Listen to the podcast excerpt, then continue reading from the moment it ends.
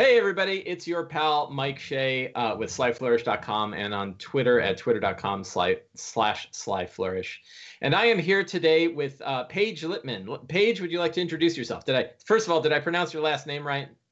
It's Lightman, but the Lightman. I and the E are backwards, which has caused generations worth of confusion from Ellis Island to the present day. Yeah, it's okay. I get Shia all the time. So Right, right.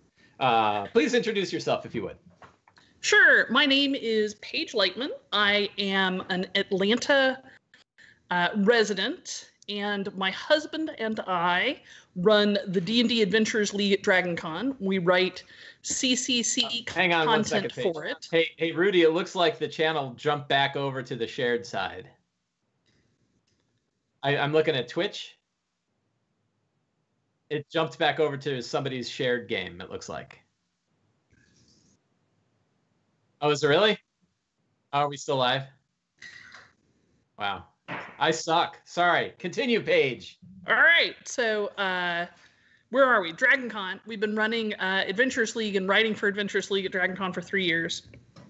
For those of you who don't know, DragonCon is about a 80 or 90,000 person convention in Atlanta, Georgia, every Labor Day. Uh, we've also written for D&D Adventures League. We wrote 5-2, The Black Road. And I have been organizing cons for two editions now. I've been organizing conventions for three editions. Uh, we have this weird collie-like instinct to herd gamers. Uh, additionally, I do a lot of playtesting for uh, various authors, as well as um, uh, I am a moderator on the D&D main D&D fifth edition Facebook group, and I've been there for about two years, I guess. So I've I've kind of done a little bit of nearly everything. hmm hmm Yeah, so um, you posted a couple of posts. I, I lurk on the uh, D&D Adventures League Facebook group uh, and on the main D&D group over on on Facebook. I love to I love those sites because it's a great way to hit a lot of people at once and yeah, get a lot of results back. Amazing. Yeah, so it's it's probably the best source that I've seen to really get your thumb on like what the people are thinking. Obviously, with all the biases included, you know, include all of your disclaimers about about bias surveys and all that. Anyway, you posted a couple of posts. Um, there, there's been a topic that has been coming around a lot, which is uh, streaming D and D. Obviously, streaming D and D is huge. In our Huge. last, yeah, huge. In our in our last uh, DM's deep dive, I had Grant uh, Grant Ellis, who does a lot of streaming D and D, um, Mhm. hours and hours and hours a week. And he and I talked about what streaming means for D and D. Period. hmm Um, uh, but I was particularly interested because, as somebody who's been involved in organized play as much as you have, to um, you you posted some some very positive posts about what streaming means, not just for D and D, but for organized play in particular. Sure. And and this has felt like an area where there's a big split between what streaming D&D looks like and what players who learn about D&D from streaming think D&D is like and what the Yeah. Adventures League is. Um, so I like those posts very much, and uh, and I said I, I wanted to have you on the show so we could talk specifically about this topic. Um, as we do in this show, though, one of the things I like to start off right off the bat is is offer some kind of you know very specific advice that we can give to to to dungeon masters. And in this piece, um, I'll ask the questions: What are the top three pieces of advice you have for D and D DMs, including D and D Adventures League DMs, um, that you can offer given the big impact we're seeing with streaming? Sure, and that's like I uh, Matt Colville sometimes does. Hey, if you don't watch any more of the podcast, but Yeah. this, remember this thing. So, uh, so here's like here's what I want to say, and if you want to turn it off after this, that's great. uh, please don't, but if you do, you know, whatever, that's fine. So the first and most vital piece of uh, advice I have for DMs is to wake up. I mean, wake up. Uh, our hobby is changing and it's growing, and this is the golden age of D and D. It's never been this good before, and and I don't know that it'll ever be this good again. So you need to get out there and you need to experience it, not just your home game, not just your friendly local game store. You need to go to a convention and see how the demographics are changing. Look who the young players are, see what they look like, see what they're interested in. Go online and talk to people about it. There are many places online to talk about what's new in D&D and why do you, you love D&D and um, also, a strong piece of advice is watch streaming shows. Uh, you may be a crusty old grognard like myself. I was just talking to Mike how I learned Red Box back in the day. Mm-hmm. Even if watching D&D doesn't sound like fun to you, please go do it. Please go do it because that is super important to our hobby. Like I'm not a super fan of the Beatles, but I understand that they're hugely important to uh, rock and roll, right? Right. You don't have to love it, but you do have to have some appreciation for it because everybody else in your hobby is affected by it. Mm-hmm. Um, so, my first piece of advice wake up, look at what's going on, just get out there and kind of experience beyond your, your home game table. Um, my second piece of advice is to get out of the rut you may have DM'd the same way for 30 years. God knows I have. It's time for you to learn some new tricks because good enough is not good enough. Uh, your your home game table may like it, but you're not perfect. Like mm-hmm. there's all kinds of DMs out there who you can, through the virtue of streaming and the internet, see how they solve the same problems you have and I guarantee you, you're going to find a couple of things that make your your games much better. So, second piece of advice: get out of the rut. Be open to change. Mm-hmm. Just be prepared to learn something. That that being open, that uh, that openness is is huge. Mm-hmm. My third piece of advice is uh, go watch or listen to Critical Role, Adventure Zone, Girls, Glut, Girls Guts Glory, Broadswords, Venture Maidens, whatever. Yeah, I know. Particularly, like I said, if you're an old school grognard like me, maybe you don't want to, but go do it anyway, because that's going to give you, some critical insight into what's going on in our hobby right now. Right. Those are great. Um, man, I could talk about all three of these forever. Yep. Um, I, I, know that one of the so one of the tricky bits that I've had, um, and I and I I hear this often, and I don't know if it's generational or if it's a different sort of different lifestyles and everything. But like, I barely have time to watch anything. Like, I I don't. I feel like I don't have time for YouTube at all. You know, and we're not even talking about YouTube now. We're talking yeah, about live D and D. I'm like, who the hell has time for live D and D? Um, right, right. Well, my wife and I started watching Critical Role as our breakfast show. So now, when, yeah. before we go to work, we put on Critical Role. We're still way behind, but oh, yeah. Know, we really enjoy it. And now, now I can say like I, I'm a critter. Like I can name the characters. And, right, you know, right. I uh, feel, uh, I, have, I feel for them. I have the fortune, fortune, uh, for of living in Atlanta and uh, working on the northwest side and living on the northeast side. So I have an hour or more every morning to catch yeah, up on right on streaming play. Mm-hmm. Yeah, so that's great. So so that idea of like figuring I think you're right. I think that uh watching watching this stuff and watching people play um is a fantastic resource even if we've been running D&D forever. I know that I've picked up a lot of tips from from DMs that I've been watching only recently and and and like you I've been you know playing D&D for a long time, running D&D games for a long time. Um and but and and and for for the for the busy folk finding those little times to be able to slide it in, I think can can offer. Yeah, I think you're right. Can can offer a lot of benefit. Um, I'll uh, I'll take the broadswords over the news on my yeah, morning right. drive any day. Yeah, I probably I probably listen to a little bit too much Planet Money and not enough right, D&D. Right. But right. um, but yeah, I I'm, I'm I think I'm getting my fix now. Uh, but it's just amazing because it it really feels overwhelming. Like yeah. There's no way we could watch all of the different D and D shows. If you pick the top no eight, right? If you pick the top eight, we wouldn't be able to keep up. Correct. Right. And that that's that's that's kind of and then you know and there wasn't any three years ago. You know, right. there was penny penny arcade stuff and and right. it, that was once every six months. Um, the other interesting but, thing about but yeah. the the idea of like I've always told people who are like, "Hey, I want to get better at D and D," or "I want to get better at DMing." My first piece of advice has been I, go to a big con. Yeah, play play different games with yeah. different DMs and different players at a big con. That will make you a better player. This is just the same thing but magnified. Yeah. Um. Oh, what the hell's the name of that author? It's a famous author wrote a book. Uh. Uh. Philip Seymour Hoffman played him in a movie. Wrote the book. Um. God, I can't remember. Anyway, famous author who was a, known as a very famous interviewer.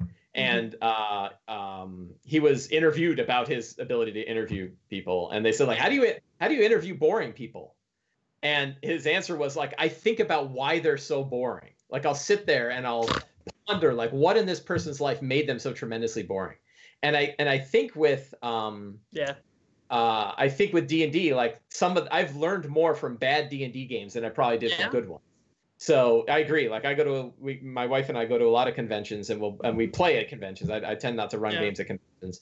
And boy, I just keep notes, you know, and I'm not being mean and like, well, this person just sucks. But I'll just like, huh, you know, this person like um um I remember Jay Africa, who's who plays Big in Adventures League, was like Yeah. one of the best DMs I ever I ever had the opportunity to, to play with. And I just wrote like a whole bunch of yeah, Truman Capote. Oh, thank you. Truman Capote is the No. author I was thinking of that I couldn't remember. Um uh and But Jay Africa.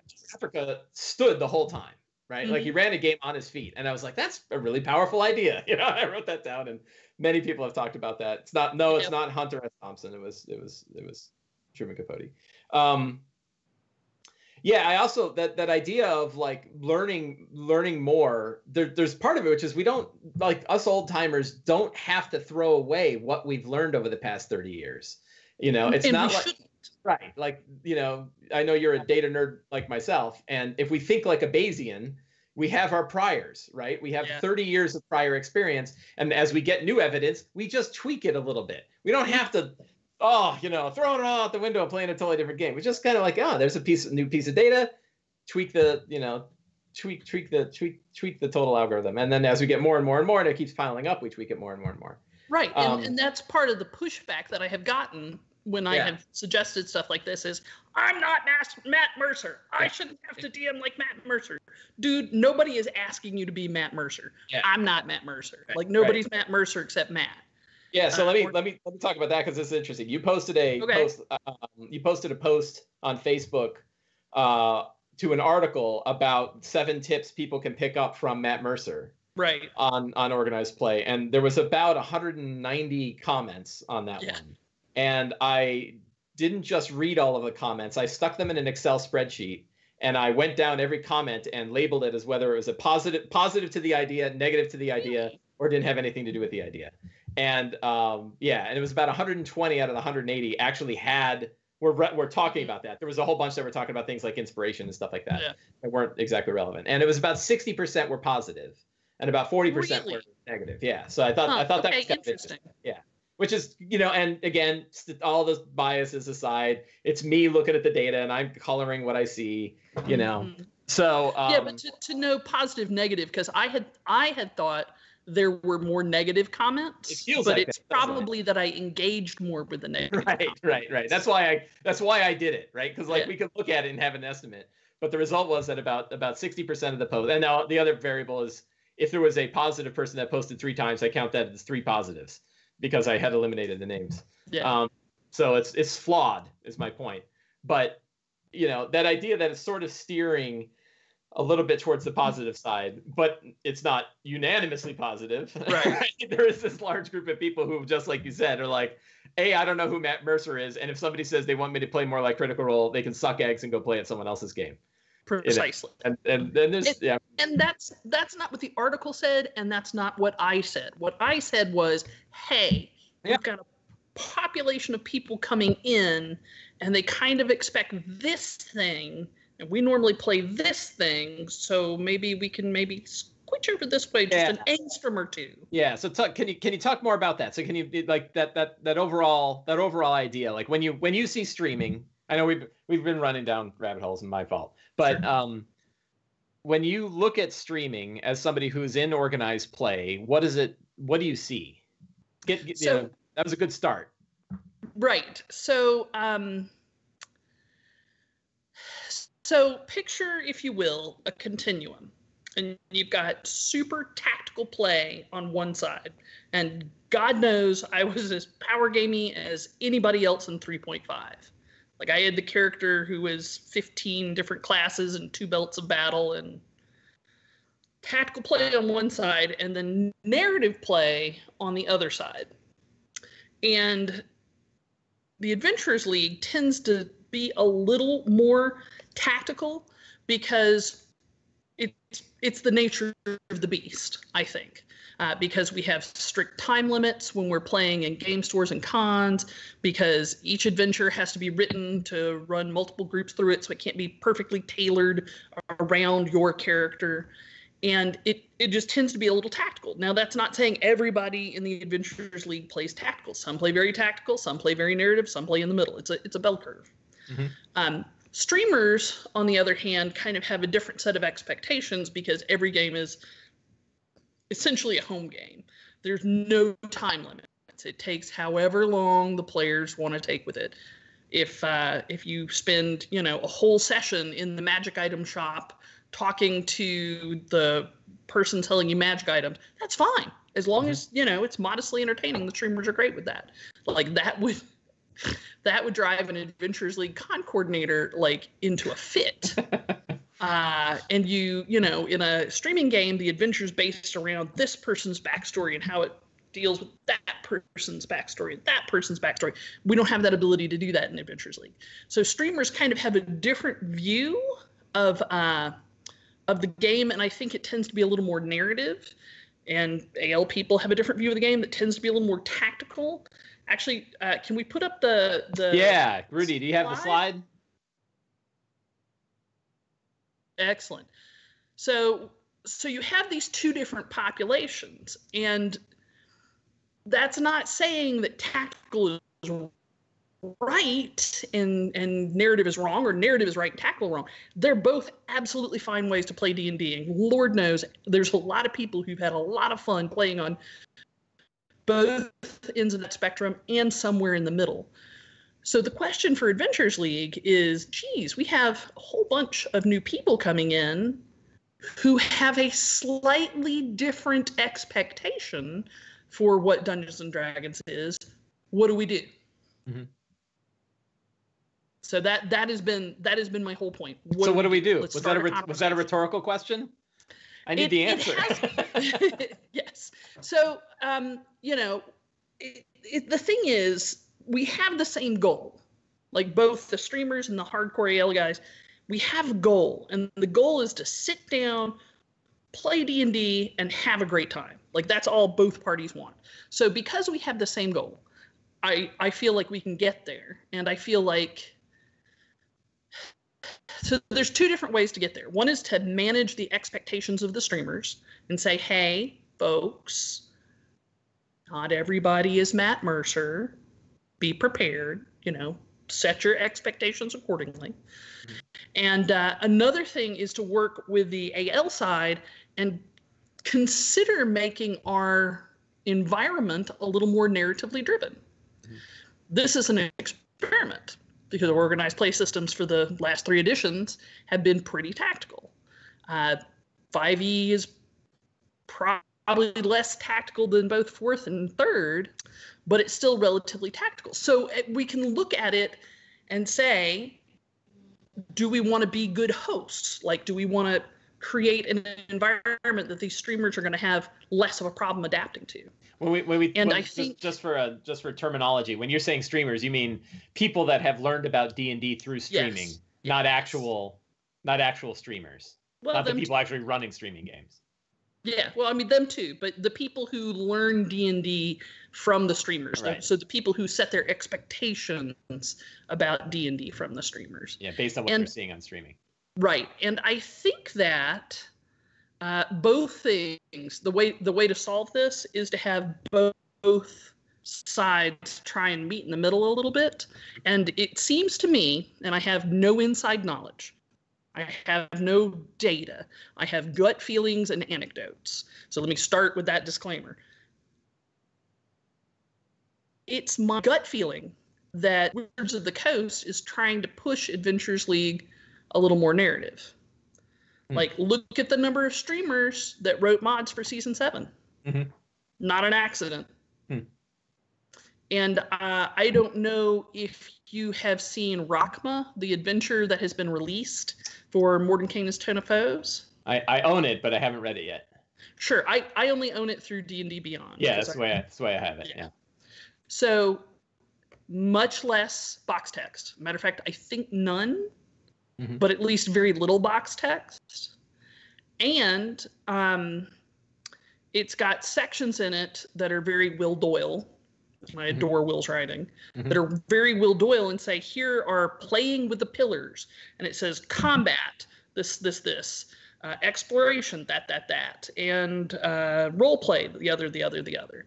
So it gives you I feel multiple ways around some encounters. Now that's off only off a brief skim Mhm. because I haven't had time to get super familiar with it too.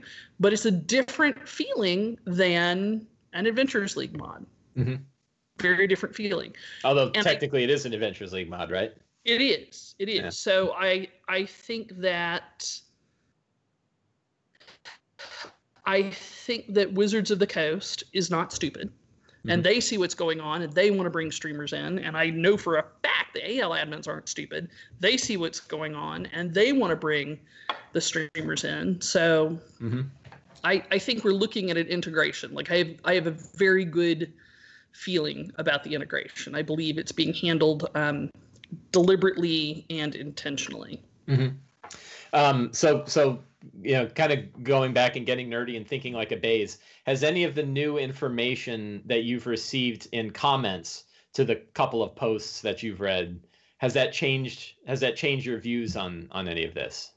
Are you seeing? No, not changed my views, but it's deepened my understanding of, in many ways, kind of how big of a hurdle we have to go. Because there's a lot of people who are very set in their ways. Mhm, mhm. Yeah, a lot of people have been playing I for a long time. Yeah. Yeah, and very realistically, very realistically, they've said, "Hey, I've been DMing this way for 30 years. Why would I change? It works." Mhm. And the thing is, we're not we're not asking people to do things differently. Mhm. For for instance, one of the the pushbacks that I got for talking about the Matt's DM tips was, uh, "Hey, we can't do this stuff because the Adventures League has rules." You Right. can't just, you know, sandbox everything. I mean, I'm not suggesting you should sandbox everything. The Adventures League needs those rules in order to maintain everybody's sanity. But DM empowerment is a great thing. Mhm. Like, you know, you've got an uh, NPC who's kind of grumpy and they're very brusque and they have this goal. But, you know, if you want to play them with the characters and discover like a different side of that personality, oh, well, they're also really into puzzles and they're very curious intellectually. Mhm. You can do that. You can absolutely do that, and maybe you should. Mhm, mhm. So, um, in your in your in your discussions and interaction with um, uh, other D and D Adventures League dungeon masters uh, or the the organized play folks, uh, what what do you are are they sort of are they more on board with the idea of of moving things more towards narrative the narrative style that we're seeing in streaming games than like uh, is are is their breakdown more in one direction than the other compared to the whole population of you know people playing d&d and organized play does that make sense i don't know if i said that right no, which which group are you asking? so about? so you have you have all of the people that play organized play right and that's one big group and then you have the administrators and the dungeon masters are Mhm. they are they pulling it more towards narrative as a group or are they split equally like the player base is I I can't speak for the admins. Okay. I'm friends with several of them, but I have zero inside information. Mhm. So, going by what I know of them personally, my guess is that they're extremely aware of this Mhm. And extremely aware that if we want to continue getting new players, that we need to look at the streamers yeah and look at welcoming people who have learned D&D by streaming into our community. And I would, I'll bet you a case of beer that they think about it, they got it mindfully looking at ways to tweak Mhm. Adventures League in order to be hospitable. No, no information, right but that's my guess. That's my but, gut. yeah but like you like you mentioned earlier we have we have you know sort of external pieces of evidence we can look at like Yeah. the fact that rudy you know uh, uh, other other rudy wrote Yeah. for um, adventures league and satine phoenix wrote for adventures league um, And there was another streamer that wrote for season seven, but the name escapes me. yeah yeah um, but but Watsy knows. Sure. Yeah. And and um yeah, so it's yeah, so we're seeing we're definitely seeing evidence that it's heading that way. And I wonder if that is going to end up leading to more resistance. Um, I don't know. I mean, because also, I mean, you're aware, obviously, of the rules for organized play that came out in the back of Xanathar's Guide to Everything, Mhm. which kind of made like record scratch. We all look around as like, hey, what do you, what do you mean? You know, where you have uh, uh, four checkpoints. Each mod gives you a checkpoint or two, and you get four checkpoints, and you go up a level. Mhm. And you have you buy treasure with treasure points. Oh man, I can't. I really hope they put that stuff in play. I imagine mean, they're I- going to. Yeah, I, I, I don't know. I don't know. But Yeah. I'm I'm not super excited about that change. But um eh, you know, change is scary. Um I'm, just, not I'm super just tired. The, I'm, I'm tired of the income tax forms for my characters. Yeah. Oh my But- god. But the thing is, organized play, which has been churning for 20 years, maybe, maybe between 20 and 25 years, uh, we've had various, for just Dungeons and Dragons, has had various iterations, and you'll learn something every time you try something. Sure. Even if it's fails, even if it doesn't work. You always learn something, and that's necessary. So if they're going to go to a slightly tweaked uh, format, more like Rrakkma, and if they're going to go to uh, this Xanathar's guide guidelines for it, I'm all for it. Mhm. Like I want to, I want to see what happens as much as the next person. Yeah. Um, But I, but I'd like to reiterate, no knowledge. I, yeah, right, right. We're, we're pontificating, and I wonder, and, and you know, like I guess my my my dreams and predictions are probably you know pretty close to useless. Um, but in fourth edition, they had the Lair assaults. Do you remember the Lair assaults? I loved fourth edition. I loved fourth edition organized play. I do remember Lair Assaults. More importantly, I remember the My Realms modules. Those guys were awesome. I Yeah. wish they would bring them back.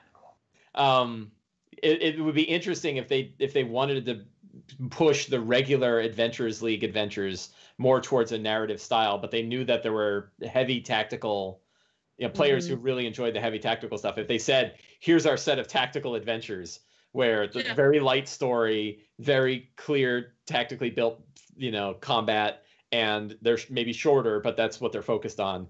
So if you really want to get your fight on and battle test your your character, there's where you do that. Yeah. If you want to just enjoy a story, you're gonna go, you know, the the, the regular stuff. Or they say, you know, everybody's been uh, dithering and happy because we've got GIF in Mordenkainen's. It's Right. like, hey, if you want to play tactical stuff, go play Spelljammer. And if you want to play more narrative stuff, play Forgotten Realms. Yeah, right, right. So they could actually split it up by Yeah. Thematic by the by the thematic narrative.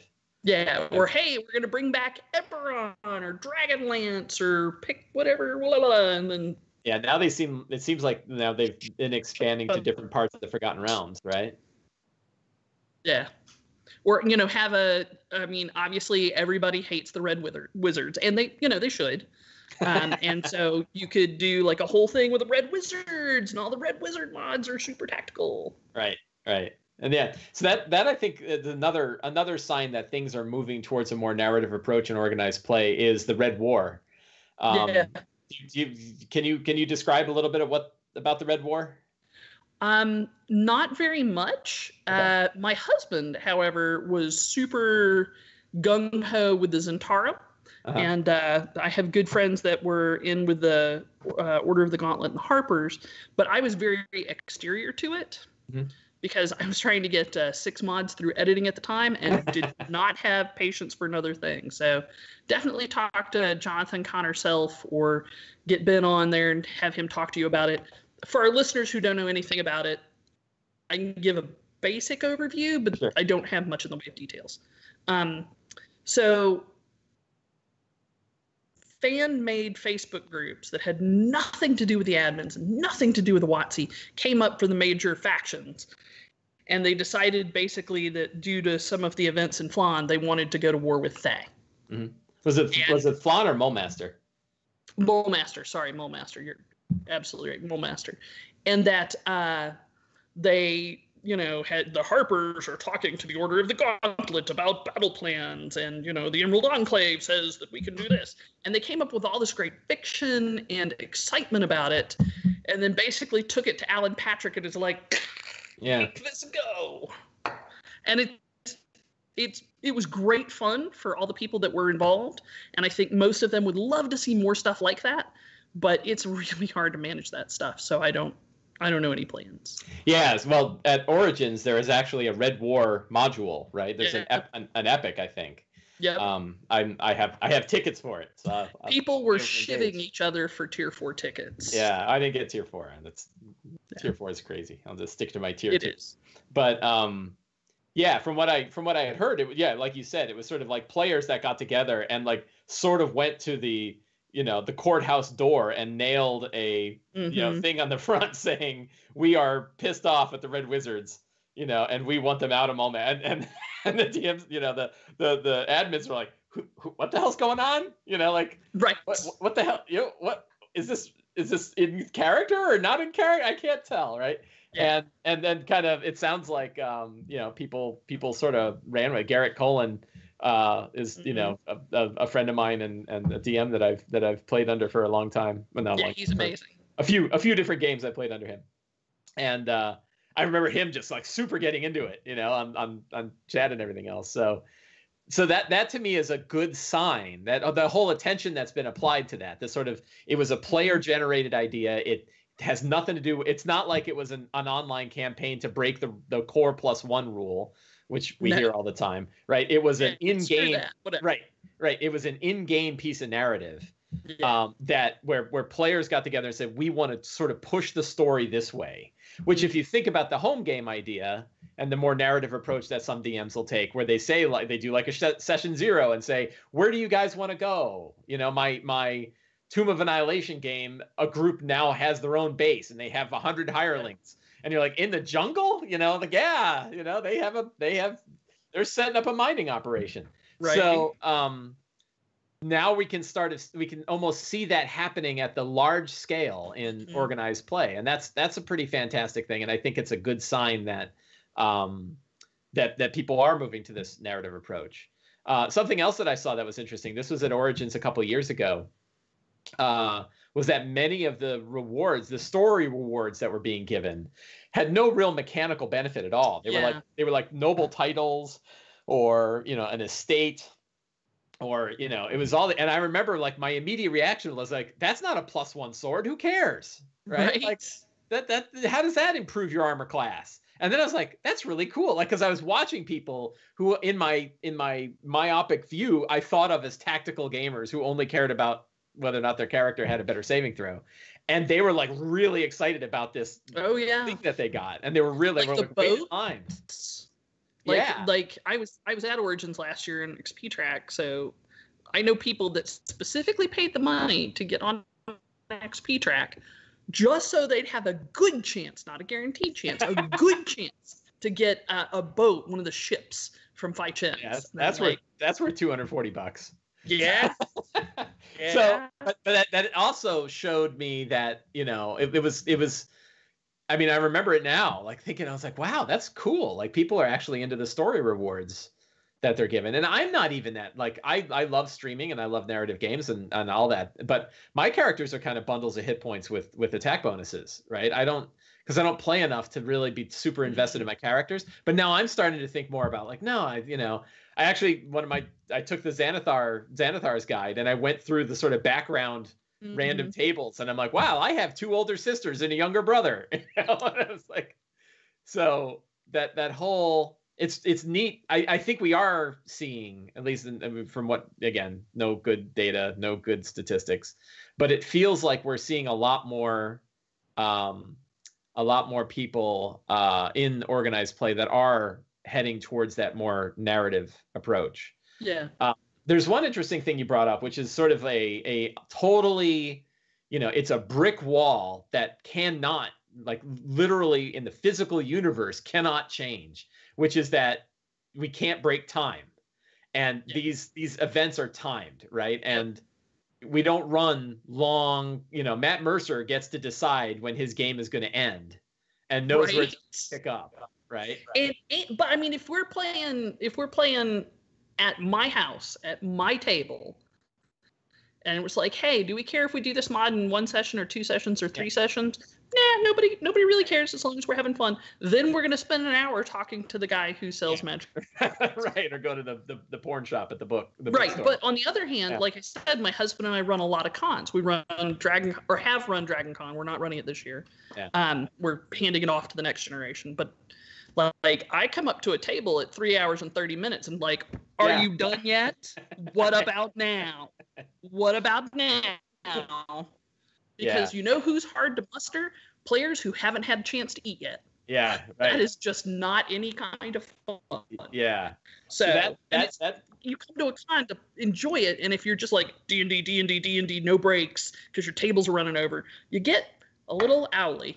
Yeah, and that's I wonder. So I think that that's that's might be like the rest of it is sort of a fuzzy social and sociological sort of you know thing to look at on how do you get you know are are people who are real into tactical game are they going to be okay as the as the whole you know as as the whole that whole big wave that you have starts to shift towards mm-hmm. the narrative side but then there's this also like well whatever however these adventures go you still got to finish them in roughly three and a half to four hours. Yeah. And it won't help if you finish them in two hours because there actually wasn't any combat when you right. thought there was going to be. But they found out well they stealth checked their way around two of the battles. You know? You know so in the in the most recent batch of CCC that Ben and I sent for editing at Baldman Games, which is the second Origins mod, second Elmwood second series, which was Origins uh, last year. Mm-hmm. Uh, yes, I know they're very late. Um, we added a piece of text, which I actually put here so I could see it.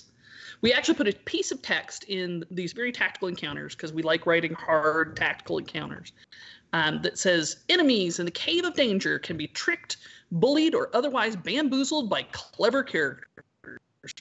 Bribery will be expensive because of spoiler, spoiler, spoiler. Use passive insight and passive perception of enemies listed in their stat blocks. Skill check DCs should be 14 for things that seem plausible or 18 for things that seem implausible. Reward clever ideas and good role playing with advantage. Mm-hmm. So that's like a small way you can say, you know, no, you don't get full XP because you didn't kill all of the ogres and you snuck by them. Negative Ghost Rider. Yeah. If if they if they sneak past the ogres, they absolutely get the XP for them. Right, right. And I think just a clear statement of saying that, hey, you don't have to kill everything in order to get maximum rewards would go a long way towards a more narrative style of play. Mm-hmm. And that that's and actually I, one of the reasons I'm I'm eager for those. I mean, I'm eager for the um, Xanathar organized play guidelines for a few reasons. But one is that like it just takes all of that off the table.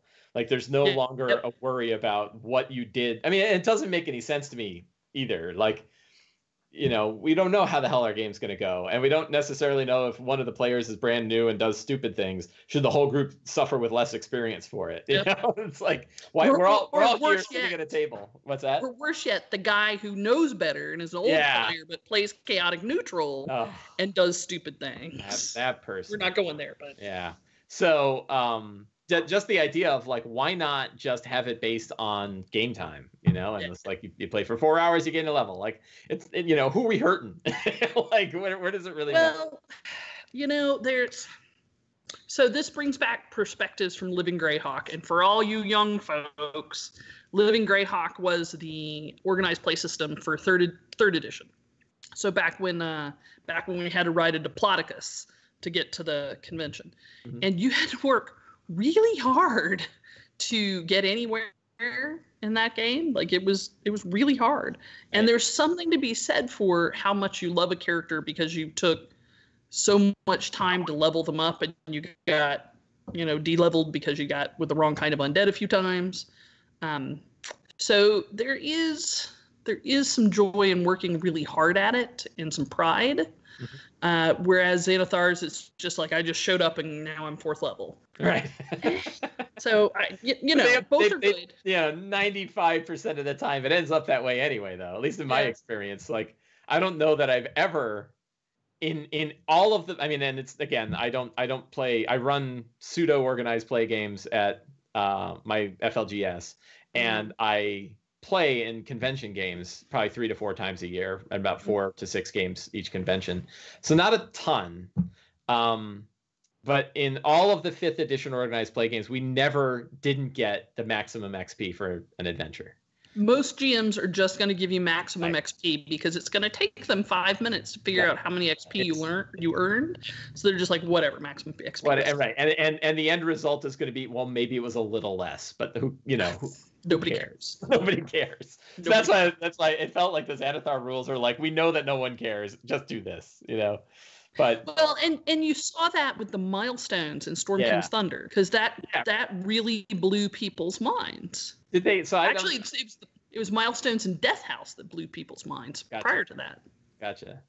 Um, so, so uh, one quick note: uh, if anybody in Twitch has any questions, feel free to throw questions out there. Uh, I know we've had a lot of chatter. I see chatter in Twitch, but I didn't see any questions. If you have any, let us know, uh, and we will. Sure. What's your question? Sure. Who is it? So, oh, wait, who the hell are you for oh one? my How'd goodness. It's me, Rudy Basso. I've been Rudy here the whole Basso. time. Oh my God. It's true. Hey, Rudy. Thanks for managing um, the show. I have a question. So one thing that happens in streams that can't be replicated in AL at all is audience interaction. By which I mean, people can yep. give bits, people can donate, and sometimes that has direct effect on the game. Mm-hmm. Do you guys mm-hmm. think this is a negative thing? You know, I understand you want to make a little money when you do your streams. It's a lot of time, a lot of effort. But do you think this is kind of a negative aspect to this um, medium for the hobby? You mean just from a streaming, just from a streaming yeah. standpoint? From uh, from from I guess like a, a game, just like in general standpoint. What What do you think, Paige? So, from my standpoint, this is just one woman's opinion like nobody goes into streaming for the fat loot. Like you nobody, go to school and you, right. You go to school and you become a doctor or a lawyer if you want fat loot in life. Uh, so if they're giving money for your stream, then that's great. I, more often you see it with charity stuff, like hey, you know, rerolls because you know extra life or whatever the charity. So, you know, if the streamer makes a little more money, then God bless because they're putting a lot of work into it. And if they're doing it for charity, that's great. I mean, frankly, in Atlanta, we have a, a culture where we do charity events for Extra Life.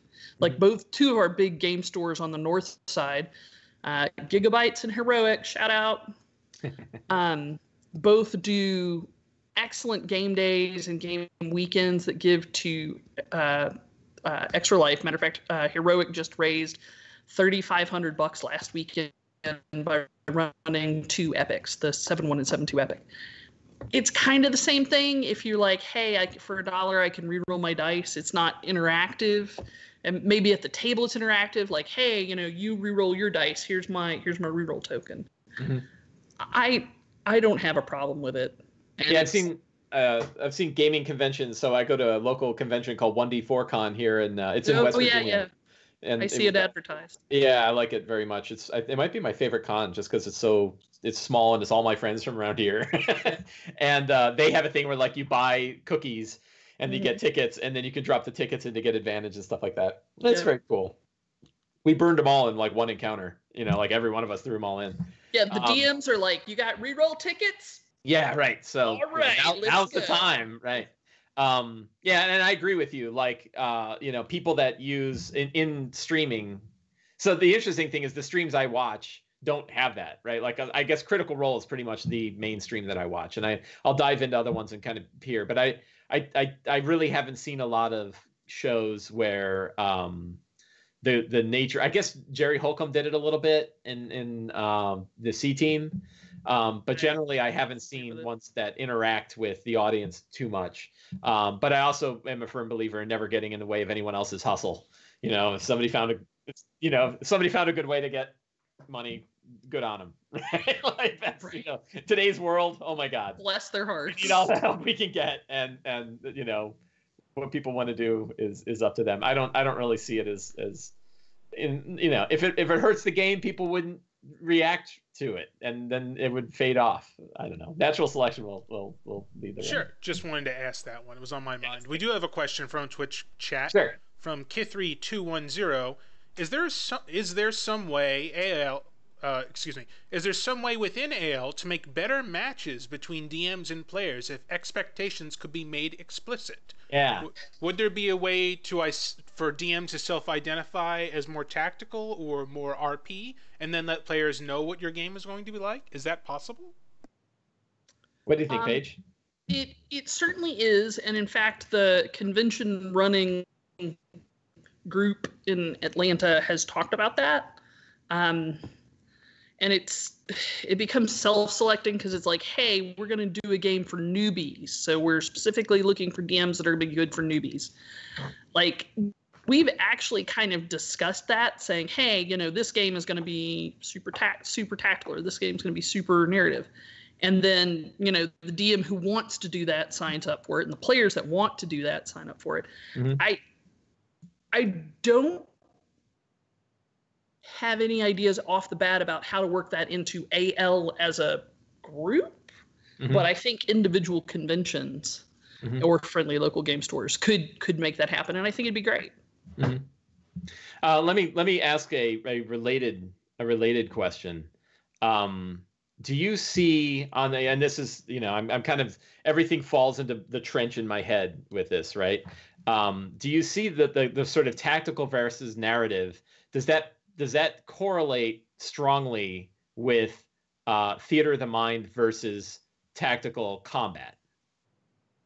Uh, no, not really. Like I haven't seen that in my experience because I flip back and forth between theater of the mind and um, and grid combat because if it's a small combat or we're in a hurry, I I don't use grid. I use theater of the mind.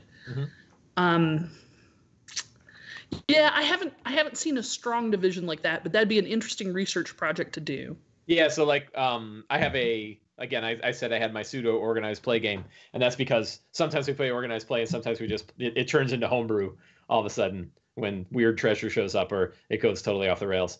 And but it's the same group of people, and the way I found them in the first place was going to the AL, the the whatever the group was that was for our region back when we had regions, and uh, I said, "Hey, I want to run a D&D game at this local game shop. I have a very narrative approach, and I tend to run theater of the mind. So if you're not interested in theater of the mind and, and a heavy narrative game, this probably isn't the game for you."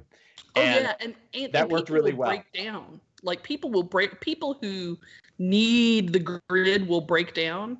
For instance, the Origins Open last year, which we also ran at DragonCon last year, the first half is only theater of the mind, Right. and you have both the DMs and players just absolutely coming unglued Yeah, I- because I, I, they can't. I was at a yeah. So I think Te- with the Teos Abadia write that Teos, Sean Molly, and Shawn Merwin. right. So they and they ran that at Origins last year or the year before. I can't remember. last year, and um, it was also run in other places afterward. Yeah, right. So I, I played it at Like Origins, and I remember Dragon Con. Yeah, because I'm I'm kind of a big, uh, you know, I, I I argue like you. I argue for we should use whatever system fits the story at the time. And if a really cool battle map with great, you know, a lot of tactically, you know, chewy bits is is relevant, then that's great. But we should also be open to using theater of the mind for either crazy battles you can't do on a map, or for short battles where you really don't want to take the time Mhm. and um uh and Teos was very proud to run over and I think he said to me like I want you to know I wrote battles in here that you have to run in theater of the mind. I was like, that's not what I said at all. Like, I said it's up to the DM. But uh, I remember they ran them and and we were playing it and everything's fine. And they had the whole like the dinosaur comes bashing through. And one of our and the, and the guy's like a dinosaur burst through and it's attacking and he's like yelling at it and one of the players like practically just ran off. He's like i don't know what the hell's going on. Like Right. he's like where? He's like looking at the map and there's nothing on the map. He's like where's the dinosaur? I don't know where it is.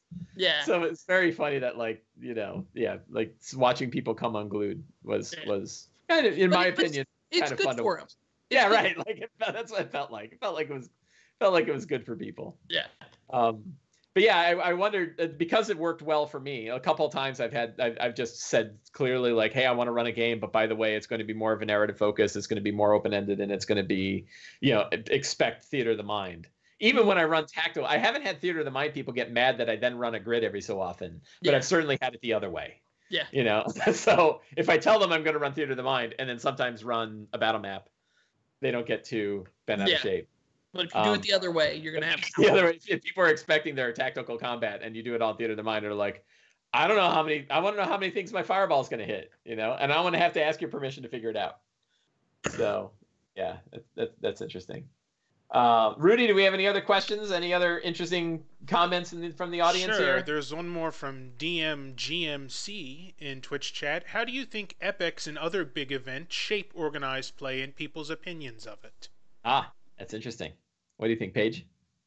So I played home games for the first 20ish years of my D&D life and I loved them. Like I went to a few cons and played a few games, but through grad school I didn't have the money, didn't have the time. College, same thing. We had plenty of people there, no, no sense.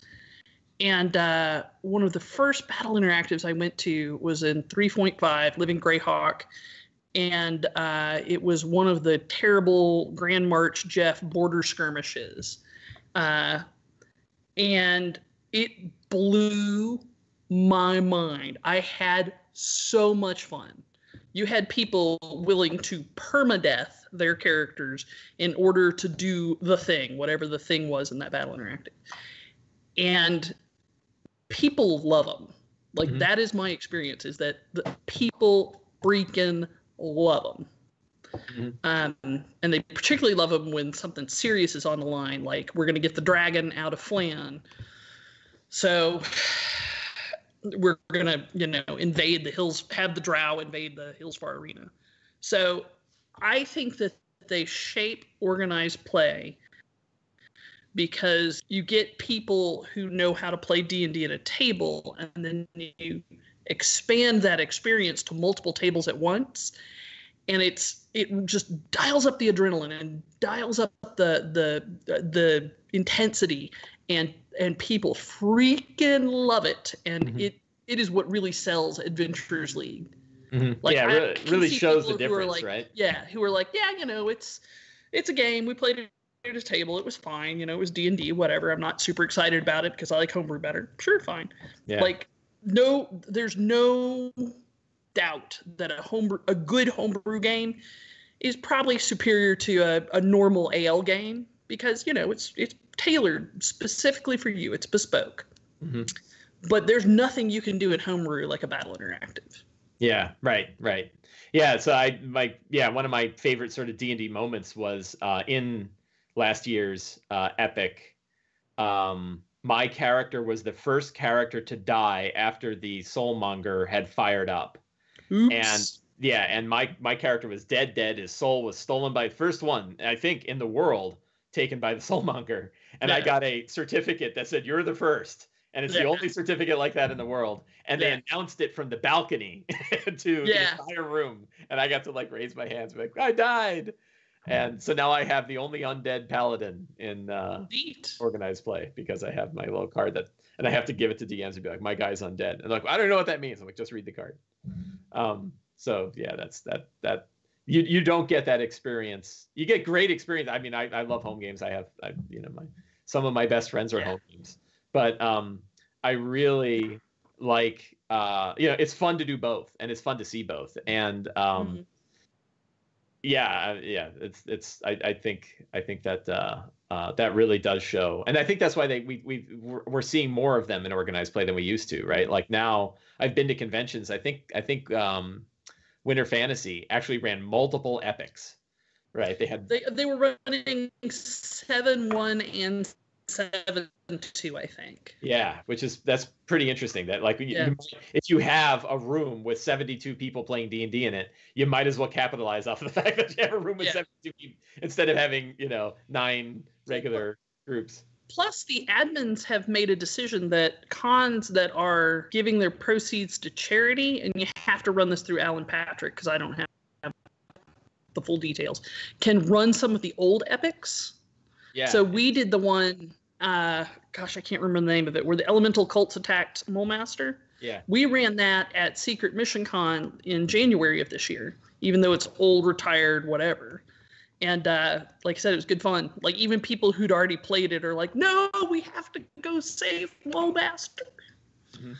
So they're they're fabulous. They're they're one of the best parts of the the organized play hobby. Yeah. Rudy, do we have any other questions? Uh, no, I think that's about it. All right. Um, let me let me go down my list. I, I wrote my old questions out, and I wanted to see if uh, have I missed anything. Um, we talked about just about everything. I mean, again, it's it's very interesting. I guess we're going to see where things go, and I'm not a big believer in prediction.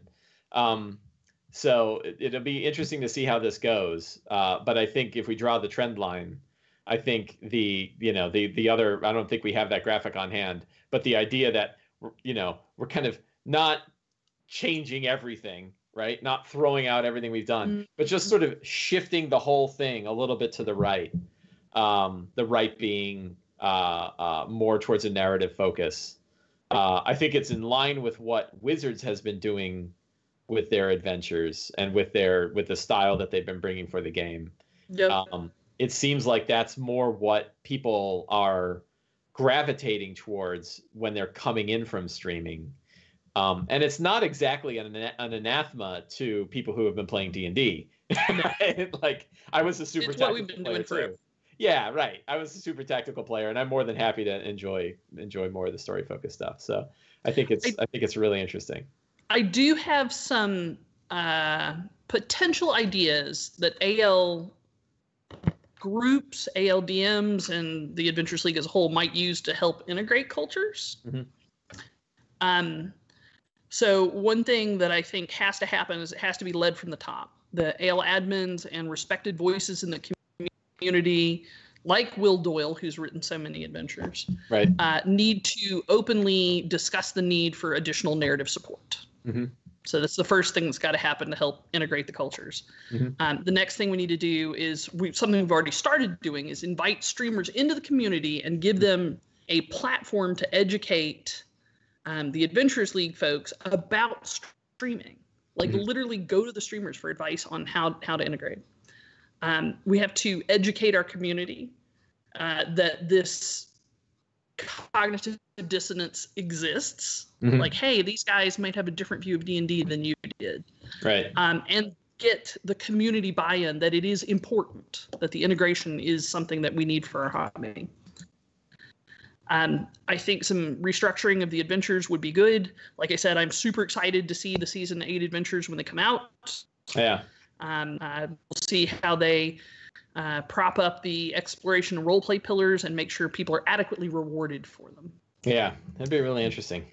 Um, uh, another in- interesting idea I had is to maybe have season specific flaws, bonds, and ideals that bind your character very strongly into the yeah. story for that season. Mm-hmm. Um, they've done that sometimes, like they did it a little bit with Mulmaster, but I don't know that I've seen it since. Yeah, it would. Yeah, I agree. I mean, that I I kind of wire that in, right? I usually build a new character for a season. Yeah. Um, and I usually have to kind of come up with a reason myself, or sometimes I leave it blank until I've played a few adventures. Um, mm-hmm. you know, and it's also different with CCCs as well so there's the whole Moonshae Isle stuff, right? So yep. I want to make a character that's sort of wired around Moonshae Isle stuff that I'll only play around there. Uh, you sh- you should because I, I've play tested some of those and they're pretty good. Good, yeah. Well, we're playing all three of them at um, uh, two one, two two, and two three at Origins. Good. So yeah, we're excited. Uh, Paige, this has been a fantastic conversation. Uh, I, I doubt it will be the last conversation on this topic certainly anywhere, and hopefully, hopefully not for us. Maybe you and I can can can revisit this topic again in a few months and see where we are. Maybe after yeah. season eight comes out, uh, we can kind of look at what changed mm-hmm. um, and and where we think this is going. Uh, I think this is a you know I the whole I, I I also doubt this will be the last time that I talk about streaming and try to dig into streaming um, on this show, particularly because it's an area of this game that is having a huge impact and one yep. I really don't know a lot about. like. I don't, I I'm, I'm trying, you know, to talk to people and meet people and understand and have conversations like this because uh, because it is uh, new to me, and I think it's new to a lot of a lot of people. So well, yeah. it's new to a lot of people, but it's also it's new to a lot of us old AL people. But right. for instance, at DragonCon last year, we had a, a D&D demos, and I I didn't think they would ever sell. I thought I was going to have seven DMs with their thumbs up. Saturday morning, we had not only our room sold out, but a line Yeah. of 300 people down the hall who wanted to play a little two-hour, Yep. the you know five one six one seven one mini Yeah. missions or Yeah. five one seven one mini missions, and 90% of those people said one of two things brought them there. The first one was, "Hey, I used to play D&D when I was a kid, now my kids are old enough to play. We want to check it out." Right. The second one was, "You know, I saw Critical Role and I really want to I want to learn to play D&D. I want to actually play D&D." Hundreds of people were saying this. It was amazing and it was a big wake-up call for me to say, "Holy catfish, what is going on? I need Right. to get some of this." Right. Right. We need to start listening to these people. And yeah. it's only yeah. yeah, that's great. Well, I want to thank you again for being on the show. Uh, this has been outstanding. I've learned a lot. Um, do you do you have anything you want to plug? Uh, you know, I do, but it's not any product. What I want to plug is hey, if you're listening to this and you think I'm all wet, I, I might be, but get out there and talk to five new D&D players and you ask them why they're playing this game. Just do your do This your is own- like this is like your version of a captcha, right? Like you Yeah. are free to send me a comment after you've talked to five new DMs. right. five- five not new new DMs, new players. Yeah, right. Five new D&D players. Once you talk to Yeah. five new D&D players, then you can talk to me. Yeah. I like that. I, I should do more of that. I should I should figure out how to how to, how to put myself in. Yeah, yeah. I think I think you're right. And and I, I I'm going back to some of your initial tips. I think watching a stream, right? Yep. Spend some time really trying to understand the people that watch streams and, and everything like that. Um, well, thank you again. I really appreciate you on the show, Rudy. Good thank luck. you as always for managing our show tonight. Of course. Um, You the thank you for. Sorry, go ahead. I said he's the man. He is, yes. Uh, thanks to everybody who came onto Twitch tonight, and for all of those that uh, uh, submitted questions, I appreciate it. And for all of you watching on YouTube or listening on the podcast, uh, thanks to you as well. Uh, you guys have a great night. I Thanks again, everybody, for watching. Uh, we'll be back